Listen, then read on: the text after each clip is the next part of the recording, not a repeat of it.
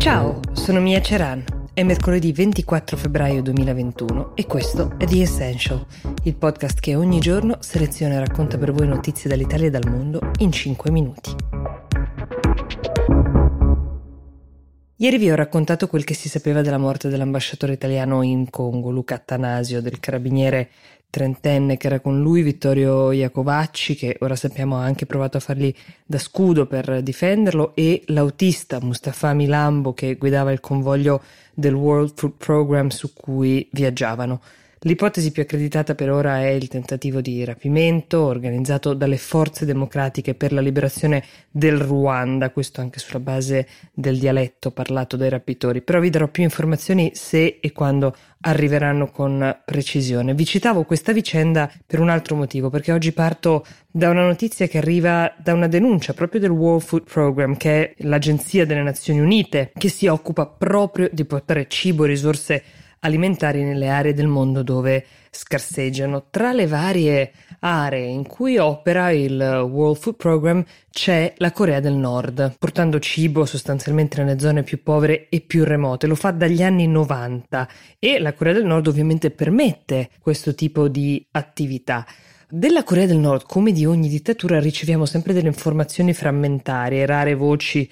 di giornalisti che magari riescono a riportare qualche informazione, però su alcuni temi, come ad esempio la diffusione del Covid, non possiamo che fare affidamento sulle parole del regime. E la Corea del Nord, che ricordiamo è guidata da Kim Jong-un, giovane dittatore che oramai da oltre un anno continua a dichiarare che nel paese il Covid non sia mai arrivato. È una tesi che non possiamo in alcun modo verificare, che data la sua posizione tra l'altro confinante con paesi molto colpiti, tra cui la Cina, con cui intrattiene anche importanti rapporti commerciali, il suo primo partner, ci sembra quantomeno dubbia, ma pare che questa tesi sia accreditata, o almeno il fatto che ci sia una sicurezza a livelli massimi, dalla denuncia del World Food Program delle Nazioni Unite, che dice sostanzialmente che con pretestuosi motivi di sicurezza, anticontagio, la Corea del Nord non lascia più passare i loro carichi di cibo, portati ovviamente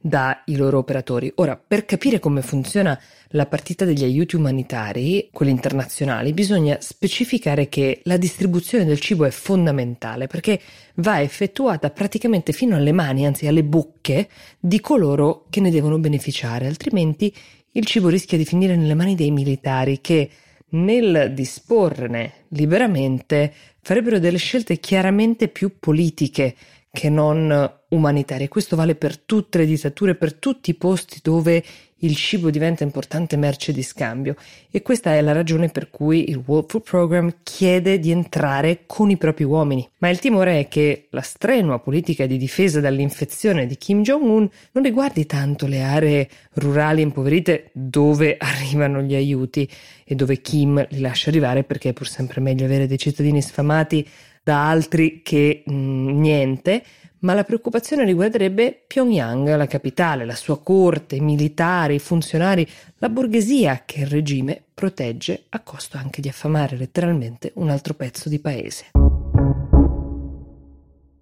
I più giovani di voi ricorderanno di certo Get Lucky, quelli più grandi, come me, anche Around the World, e ho citato solo due dei successi dei Daft Punk, il duo francese che dal 1993 fino a qualche giorno fa ha rappresentato forse il più grande fenomeno di musica elettronica al mondo, rivoluzionando e contaminando anche altri generi. Normalmente questo non è un podcast in cui vi do notizie di musica, però la notizia della separazione di questi due produttori, Guy-Manuel de Homem-Christo si chiama uno e Thomas Bangalter l'altro, è rimbalzata ovunque perché quel che hanno fatto lascerà una traccia indelebile nel mondo della musica, della produzione musicale e anche delle performance dal vivo. I due hanno tenuto per tutta la loro storia professionale il volto nascosto da maschere, da robot. Hanno iniziato a creare musica ventenni sostanzialmente e hanno annunciato la loro separazione con un video su YouTube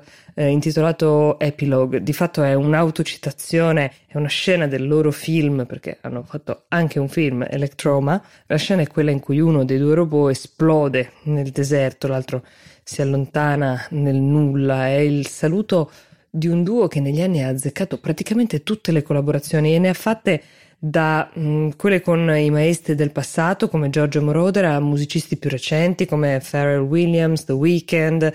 tutte strade intraprese con una libertà di sperimentazione che non ha impedito che il loro lavoro diventasse trasversale e non di nicchia. Ma soprattutto questi due artisti hanno cambiato, vi dicevo, il modo di fare show intorno alla musica, intanto con dei videoclip visionari, come vi faccio l'esempio di Around the World, la canzone che citavo in partenza, nella quale dei gruppi di ballerini si alternano intraprendendo ognuno una parte della canzone come se si trattasse di una sorta di orchestra danzante, ma anche con la loro performance al festival di Coachella nel 2006 che potete trovare su YouTube. Quella è stata rivoluzionaria, a detta di molti esperti ha segnato uno spartiacque per tutte le performance di DJ fuori dalle discoteche. E quella piramide che hanno usato, illuminata e che fate prima ad andare a vedere di quanto non faccia io a descrivere, ha poi viaggiato in giro per tutto il mondo. Se vi interessasse sapere qualcosa di più, consiglio un documentario su Netflix che si chiama Daft Punk Unchained.